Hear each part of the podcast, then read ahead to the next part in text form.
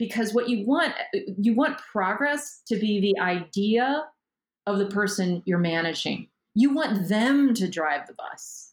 And so you want to elicit you want to pull from them the best ideas um, and to do so you have to start with understanding. Hi and welcome. I'm jeff hunter and you are listening to coaching in the clear the podcast committed to helping you learn about coaching Coaching is more popular than ever, and we believe that sharing in depth personal conversations about coaching experiences is the best way for you to learn whether coaching is for you and how you can get the most out of your coaching practice. We are especially interested in how people use coaching to unleash their potential while creating market leading big change businesses. Coaching in the Clear is a production of Talentism, a business dedicated to helping the world's most ambitious leaders achieve their ultimate goals by systematically turning confusion into clarity. We send out a weekly newsletter called The Sense Maker, where we offer our latest thinking about issues affecting big change companies and their leaders, as well as provide other helpful content to enable you to unleash your potential. Learn more and sign up at talentism.com. Today I'm speaking with Jess Hunt. Jess is an experienced entrepreneurial executive who builds and runs high growth companies. She's held executive positions at Axiom, GLG, and Andela.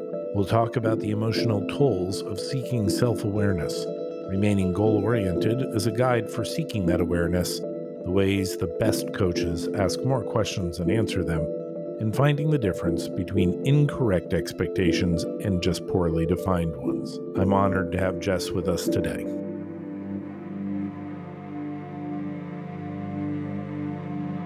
Jess, thank you so much for joining me on Coaching in the Clear. I'm very grateful uh, for your time and for your participation. Thank you so much for joining the conversation. Thanks, Jeff. Delighted to be here. Okay, so let's start at the beginning. As I, I love to know how people come to the world of coaching, um, where when you first hear about it, what you think about it, the first coach you have, can be in an athletic or an executive setting or any other setting, and just generally how you think about coaching.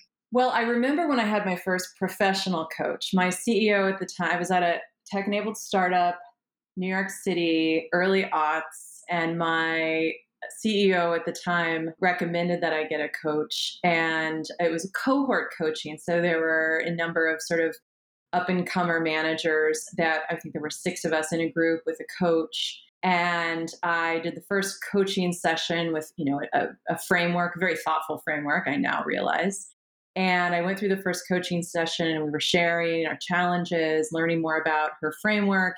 And I walked out of the room and I walked down to my CEO I was close with and I said, Well, that was a bunch of bullshit. And I really, really wasn't comfortable with what I now know coaching can ask of you to get a lot out of it, which is vulnerability and self awareness. And then, if you're lucky, self acceptance and there was a lot of learning involved for me in that first coaching experience i think which which lasted almost two years and to a coach that i'm i'm still close to Okay, so uh, I love that. Uh, I love that you have that experience. He goes, "That's a load of bullshit." Um, two reasons I love that. First of all, because I think in the first minute, every the audience just got to know you really well. I've I've had the good fortune of knowing you for a while. but that was awesome. And then the second thing is, I believe a lot of people who are suggested into coaching or recommended, like, "Hey, you should get a coach," sort of have that. Like, there are the people who are. I, I think they sort of fall into three camps. There's the people who say. Um,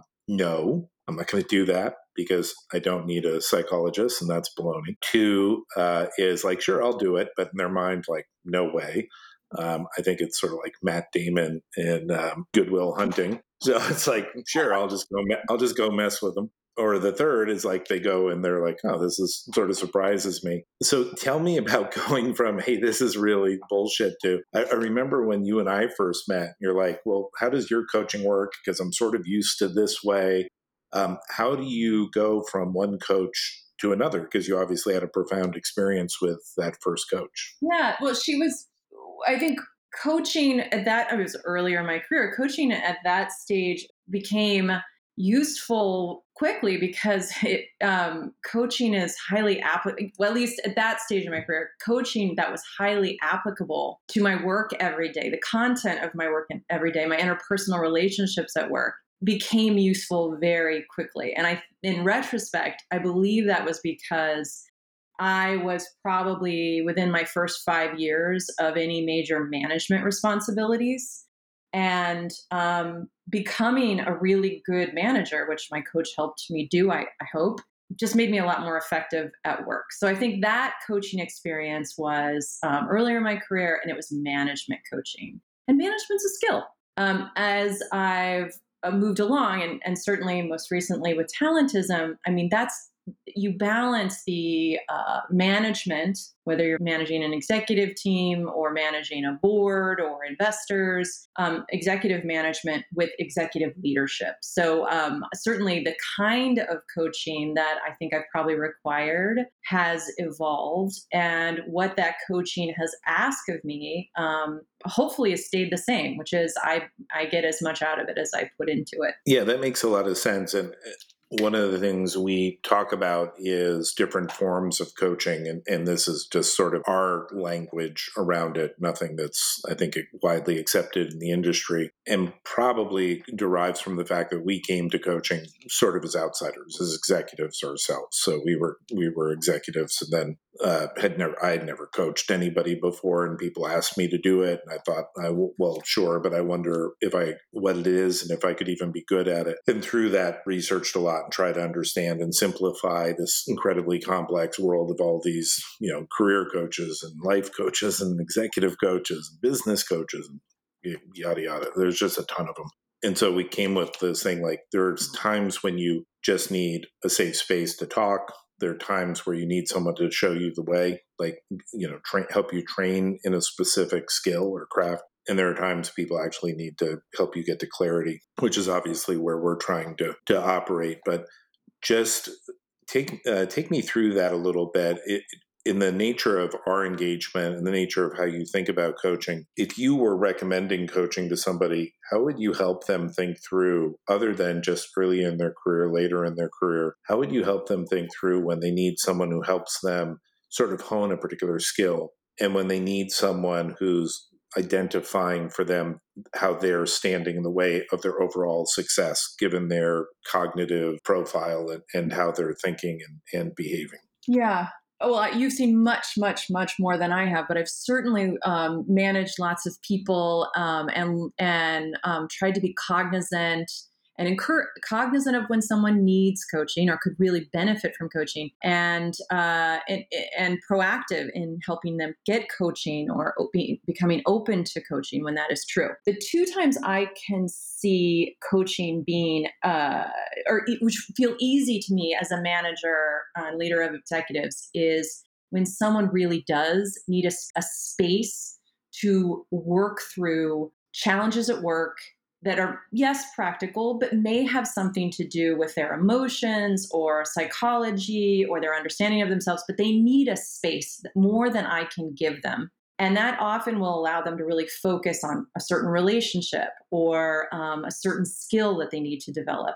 The other place that I, I it, it's a sense that you get um, is when, this is especially when someone's in a new environment and a new role, um, but but not always. It, it's um, when you can see someone really benefit from self awareness, and that's kind of a hard thing to describe. I'm sure you, Jeff, you can describe it much more. But once you've really worked with a coach on self awareness and self acceptance, it's um, it's something you can appreciate, and uh, it's it's hard to have that latter conversation with someone who could benefit from coaching. But I think if you can get someone into coaching, they can begin to understand what that's like. It's really knowing yourself. And but in so in, in knowing yourself, you can often become more effective and, and in many cases happier. I don't know what what are the other uh, those are two things that stand out to me as places where I can help when I can see where coaching would really be applicable or help, help someone unle- unleash their potential. Yeah, I think that makes a lot of sense. The way we talk about it is ultimately your ultimate competitive advantage, both as a business and as a leader or manager, is your speed of productive learning.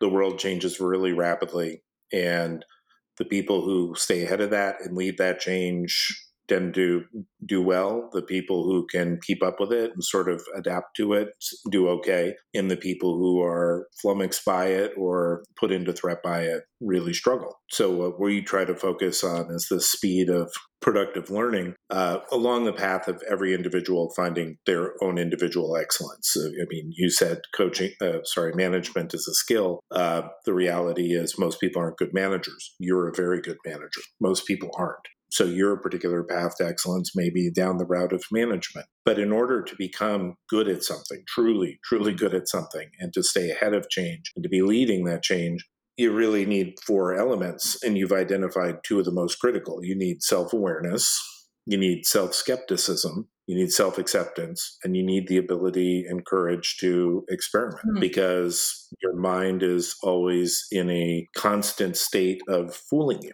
That's what our minds do. It's like they're literally designed to fool you um, because fooling you helps you survive. Believing that I know you have some background in primatology. You know, I geek out on that. I, I've loved our conversations about that. But to have that monkey brain that mistakes a moving branch because of the wind as a potential predator you know millions of years that's a real benny. That's a that's a that's a positive. And now uh, when you're an executive uh, not so good. And so we're we've got you know 99.6% monkey brain and we're dealing with some other stuff called uh, rationality. And so just being able to train yourself in the, the skill and craft of managing your brain and managing yourself i think is one of the greatest tools you can have to help yourself achieve your potential and to unleash that inner excellence and to train yourself towards it and to stay ahead of changes that could be disruptive and, and instead be leading those. So I completely agree with self awareness. Self skepticism is often underappreciated. Well, I just skipped it, Jeff. I went from self, I went right to self acceptance without the skepticism. That's right. well, you're right, because uh, the reason I love self skepticism is self awareness can be a trick in and of itself. Like, oh, I'm self aware. I'm not good at this. I call it the, what, what, was the name of it? The American right. Idol test, right? American Idol test is you got, you got three groups of people. Well, there's four groups. One group is I'm bad at singing and I know it, so they don't ever show up. Um, but the three groups that show up are I'm I'm bad at singing and I don't know it. I'm good at singing and I don't know it. I'm good at singing and I know it. And so two of the three groups actually have no clue what they're talking about. Right. So even when you're in that place of like, oh, I'm a bad singer, you could be wrong. And so the self skepticism is a critical part of trying to figure out what is true before you get to the self acceptance. But it's really just a loop, right? It's just, uh, you're just learning all the time.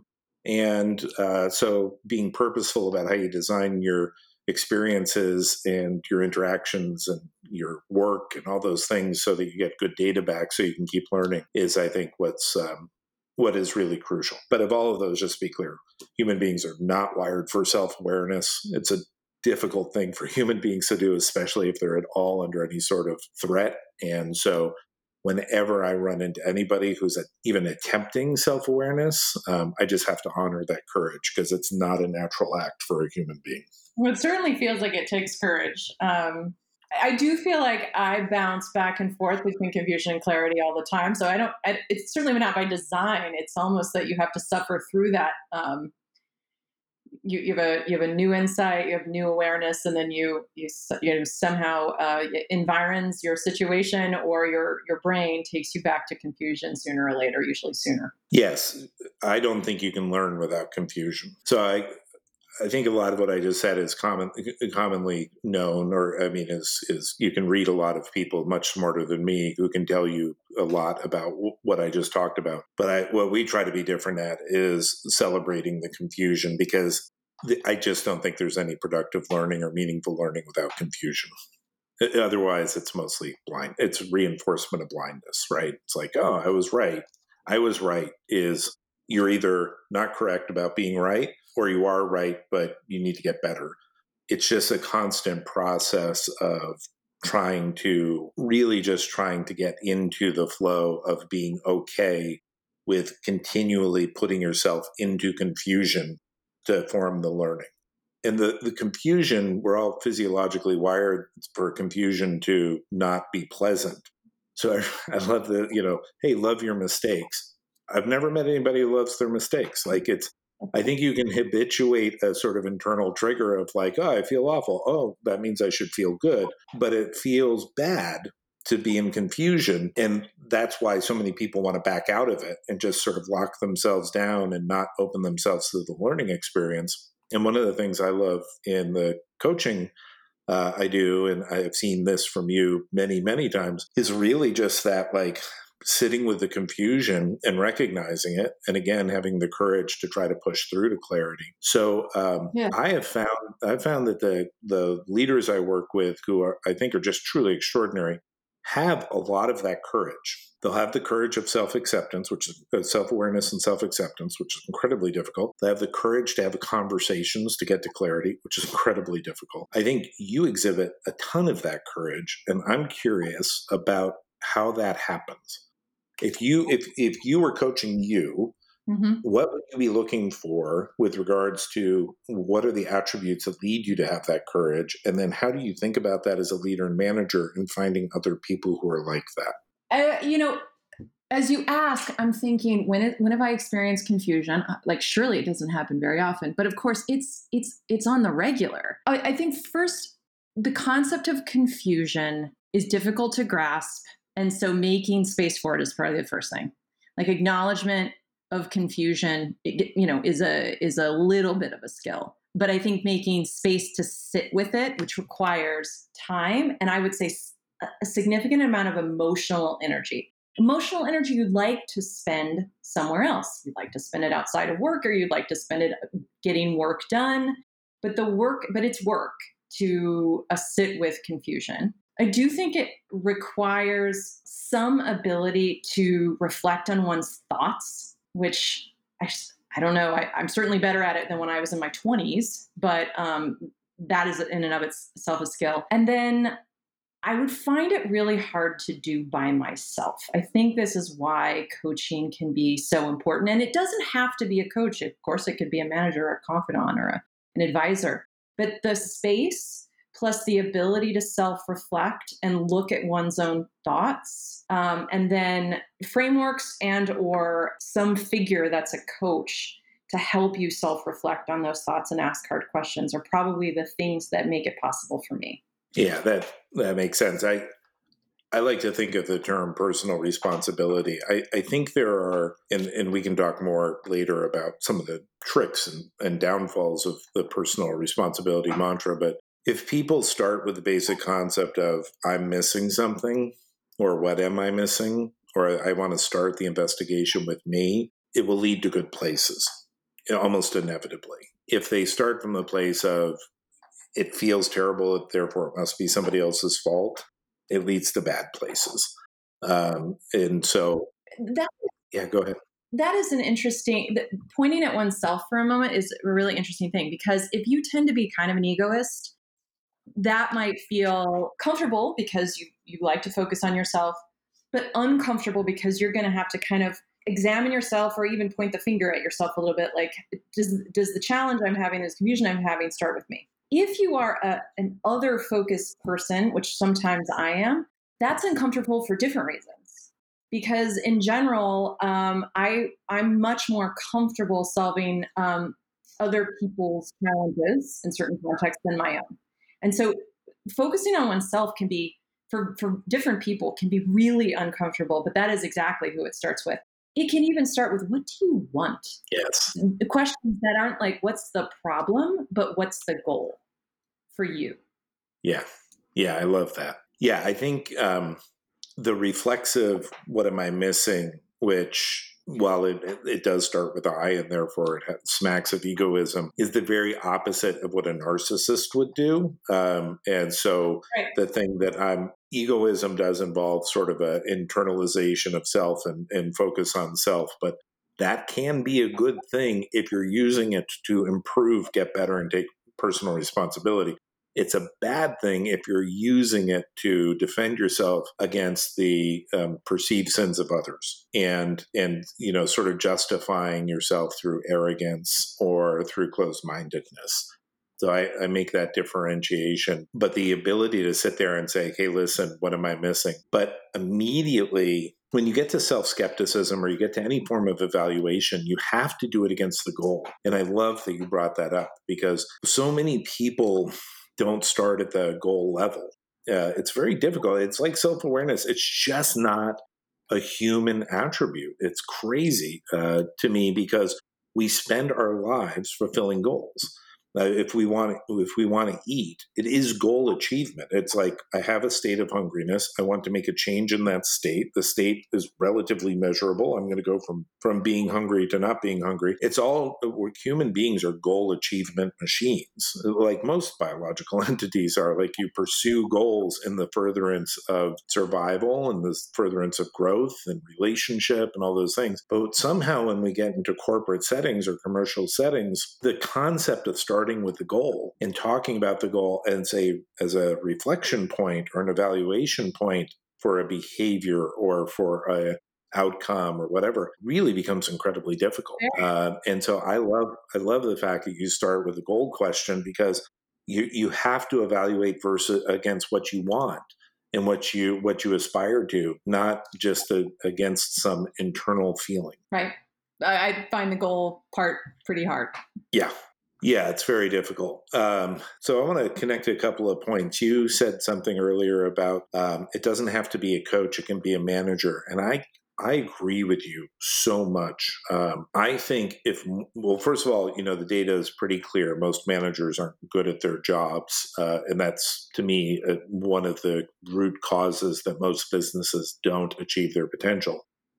But um, I think really good managers are adept at, when confronted with a situation, at picking one of three hats to work on right then or to take on this role. Like sometimes they have to be doers. Sometimes you just have to dive in and get something done. And sometimes you have to be a driver you have to actually get more into the weeds and and link arms with somebody and say no this has got to happen. It's got to happen now. We got to go. But so much of the time excellent managers are excellent coaches. Right. They're helping somebody get to clarity. Right. Because um, I, I tell this story a lot. You you know if you go through and you say okay a manager is somebody who designs an organization. They go hire people to be in that design and to populate that design. Uh, that design and those people start creating work outcomes. As the outcomes come in, you take a look. Some of them aren't great. Mistakes happen all the time. You have to clarify and go in and say, okay, let's just take a step back. This is what good looks like. This is how things should work. And then when mistakes persist, you got to dig in and figure out why. Uh, and often those diagnoses create change. You got to change the design, you got to change a person. And that's just a big learning loop that happens all the time. Yeah. And if if you were to talk to anybody who has ever made a bad hire, and we all have done it, if you talk to anybody who's made a bad hire, and you said, which of those four steps do you think you failed at? Because um, obviously you th- when you hired the person you thought they're going to be great. It didn't turn out that way. What do you what do you think happened? And uh, since i used to have this conversation hundreds upon hundreds of times i can tell you over 90% of the respondents will tell you they failed at the employee step. I just picked the wrong person. But when you actually dig in and examine it's not. It's either at the clarifier design step. It's either they actually didn't know what they were they wanted when they designed or even more so that when things started going wrong the manager didn't take the beat to step back and reorient and, and help the person get to clarity. Instead, the manager themselves panics and uh, drops in and goes to the doer mode, not the coach mode. One of the things I've seen from you is, again, being an excellent manager, is you will typically go to that coach mode. How do you, when you're working with, um, you know, managers report to you because you're a senior executive, how do you coach them to help them understand the value of coaching for themselves? Not to get a coach but to be a good coach to their people. Yes. First of all i just want to agree with you. What's the hardest part of hiring? The jd so it's all about design and the clarification of the role and what good looks like before you hire. And if i've made a bad hire it's because i didn't get the design of the role and the person who would be most successful in the role right so, how do you get managers to be great coaches? I think coaching has a lot to do. Co- co- uh, coaching with a, a manager uh, with a coaching hat on has a lot to do with context setting. Being pretty usually, in my my style is to be pretty Socratic. So really um, sitting on the same side of the table with someone um, and looking at the design and the goals of um, the organization, the process, and saying, what are we trying to accomplish here? What needs to happen? So, so that basically, whatever's going to happen next is the idea of the person you're coaching. Um, I, I, suspect that you, you, know your excellent coaches at Talentism ask many. Well, I know you guys ask many more questions than you answer questions. I, I think good coaches, especially with like really high potential people, um, managers should ask lots more questions than answer questions because what you want you want progress to be the idea of the person you're managing. You want them to drive the bus. And so you want to elicit, you want to pull from them the best ideas. Um, and to do so, you have to start with understanding. I think that's the first step. What do you think? Yeah. Yeah, I love I love the fact that you you're talking about as Socratic because I do believe, well, first of all, asking a question is assuming it's not a pointed leading question uh, like you're getting cross examined, but asking a question creates an open space for inquiry. And um, and I think good managers have a certain sense of humility about the fact like maybe they don't know the right answer either and and no matter what even if they do have a better answer the reality is as you just said, what you want is this person to be excellent in their job. Them being excellent in their job is a huge win for you as a manager.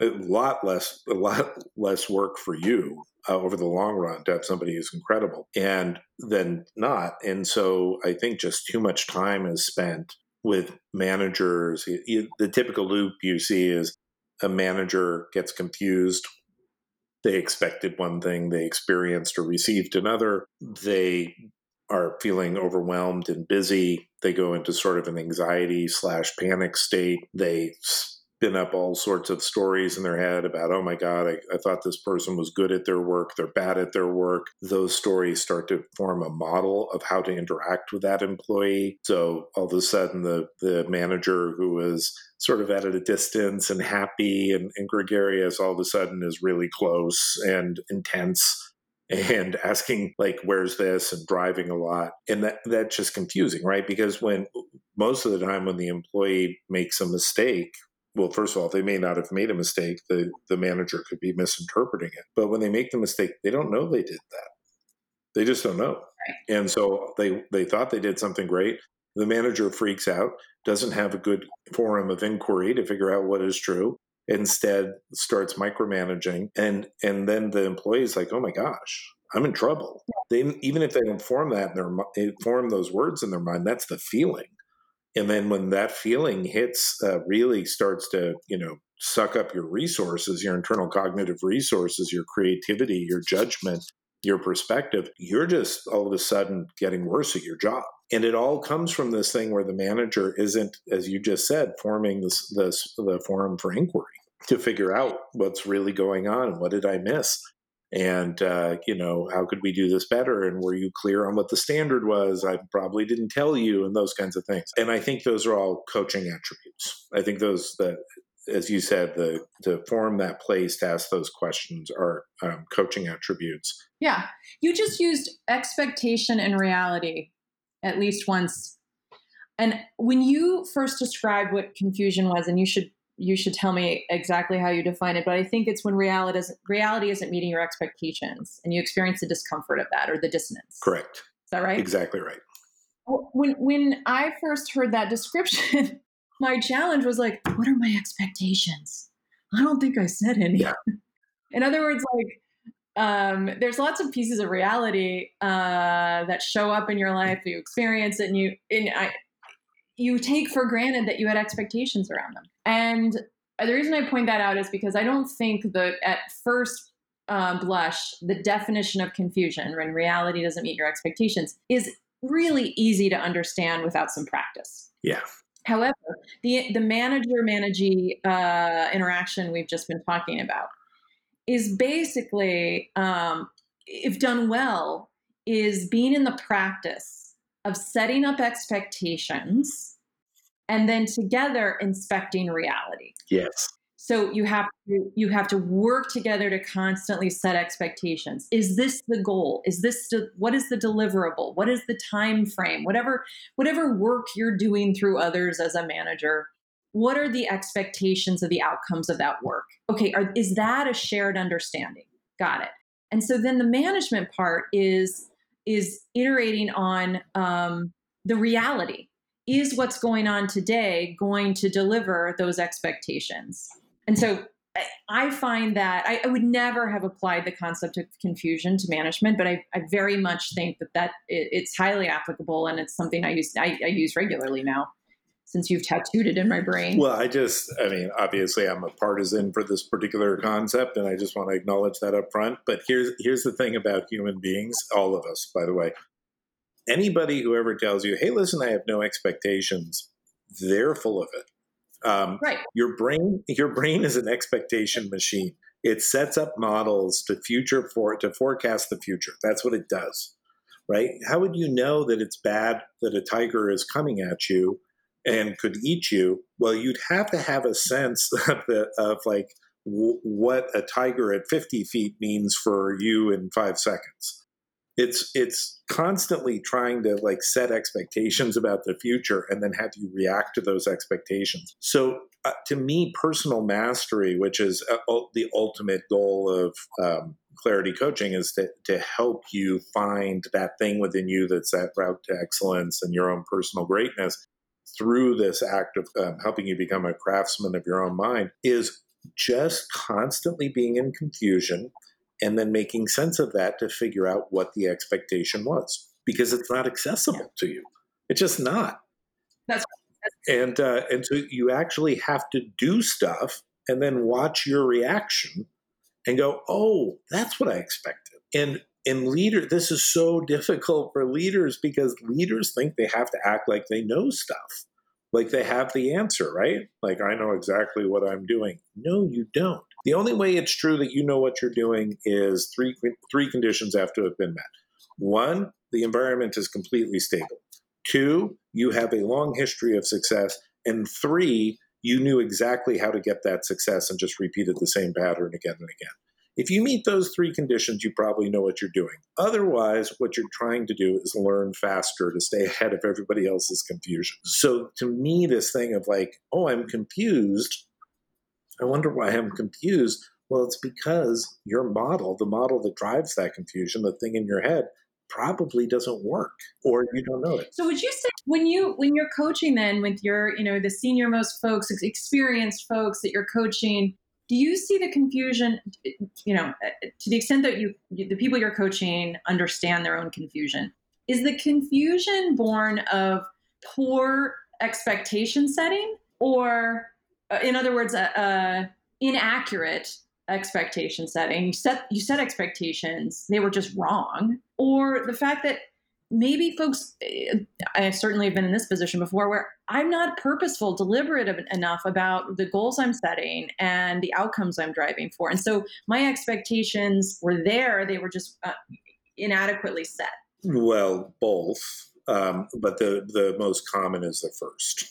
So both exist. I, I work with people, we work with people who actually know what they want and can articulate it fairly well, um, but they suffer from the basic cognitive problem of they believe because it's obvious to them, it is obvious to others. This is something we all suffer from, right? In any relationship we have, there will be a moment in that relationship where we are dumbfounded that somebody else doesn't get it but how could they not see that? And that's one of the uh, biggest forms of human arrogance. Is like it's obvious to me, so it's got to be obvious to you.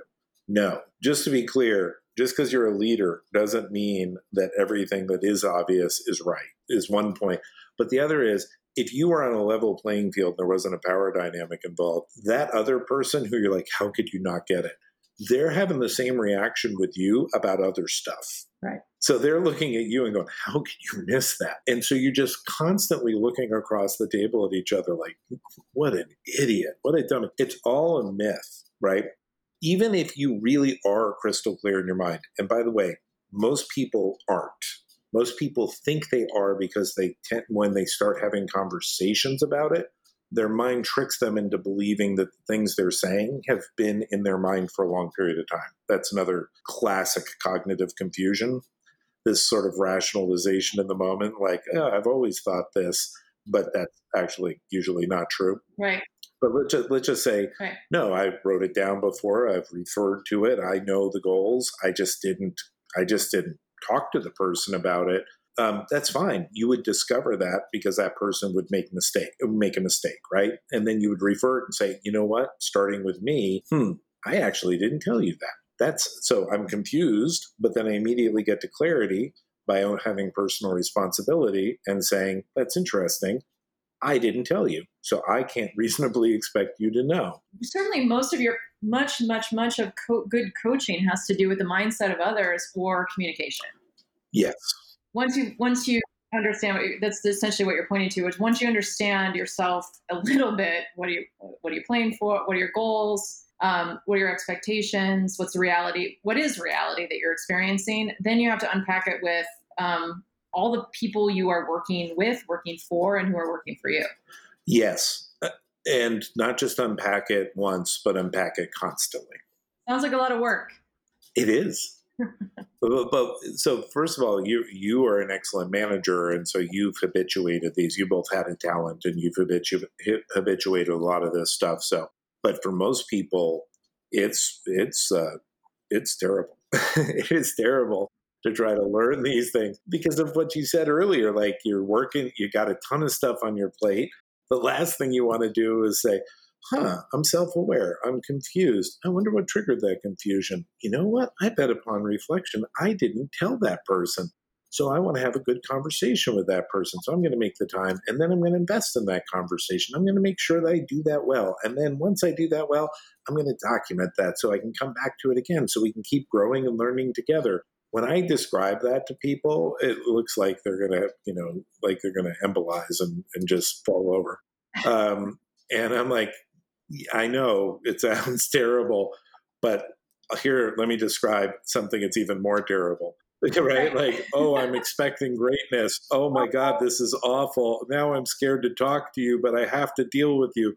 Oh my God, I don't want to deal with this crap anymore. I just want to go home but I have to fire you, but I don't want to fire you because I'm probably a bad boss. Like it just, so you're going to be on one of those paths. You can pick your poison. But if you want to manage other people, you're going to have to deal with one of those two things. That's right. That's right. There are worse things, like a whole company that's confused. Yes, exactly right. So listen, I I have so many more things I want to talk to you about. I always love our conversations. Could I have you back at some future time? And yeah, I'd love to talk to you about so many things I know that you are so deeply passionate about about um, creating extraordinary work uh, workplaces, about the current environment for uh, especially the Me Too movement, Black Lives Matter, et cetera. There's so much to examine there we've run out of time, but I would love it if you'd come back and talk with me some more. I would be delighted. For all of those topics and also early hominid evolution and the basis for our behavior today is always exciting too. So thank you, Jeff, for having me. I really enjoyed it. It's my pleasure. And bless you for saying hominid on my podcast. That was a highlight right there. All right. Thank you very much, Jess. Coaching in the Clear has been a production of Talentism. It was recorded, mixed, and edited by 46 Ave Studios. Original music by John Hunter. If you found this podcast valuable, please share on social media and make sure to leave a review. To support this podcast, please sign up at talentism.com. There you will find important content and up to date insights about how to unleash your potential. Thank you so much for listening.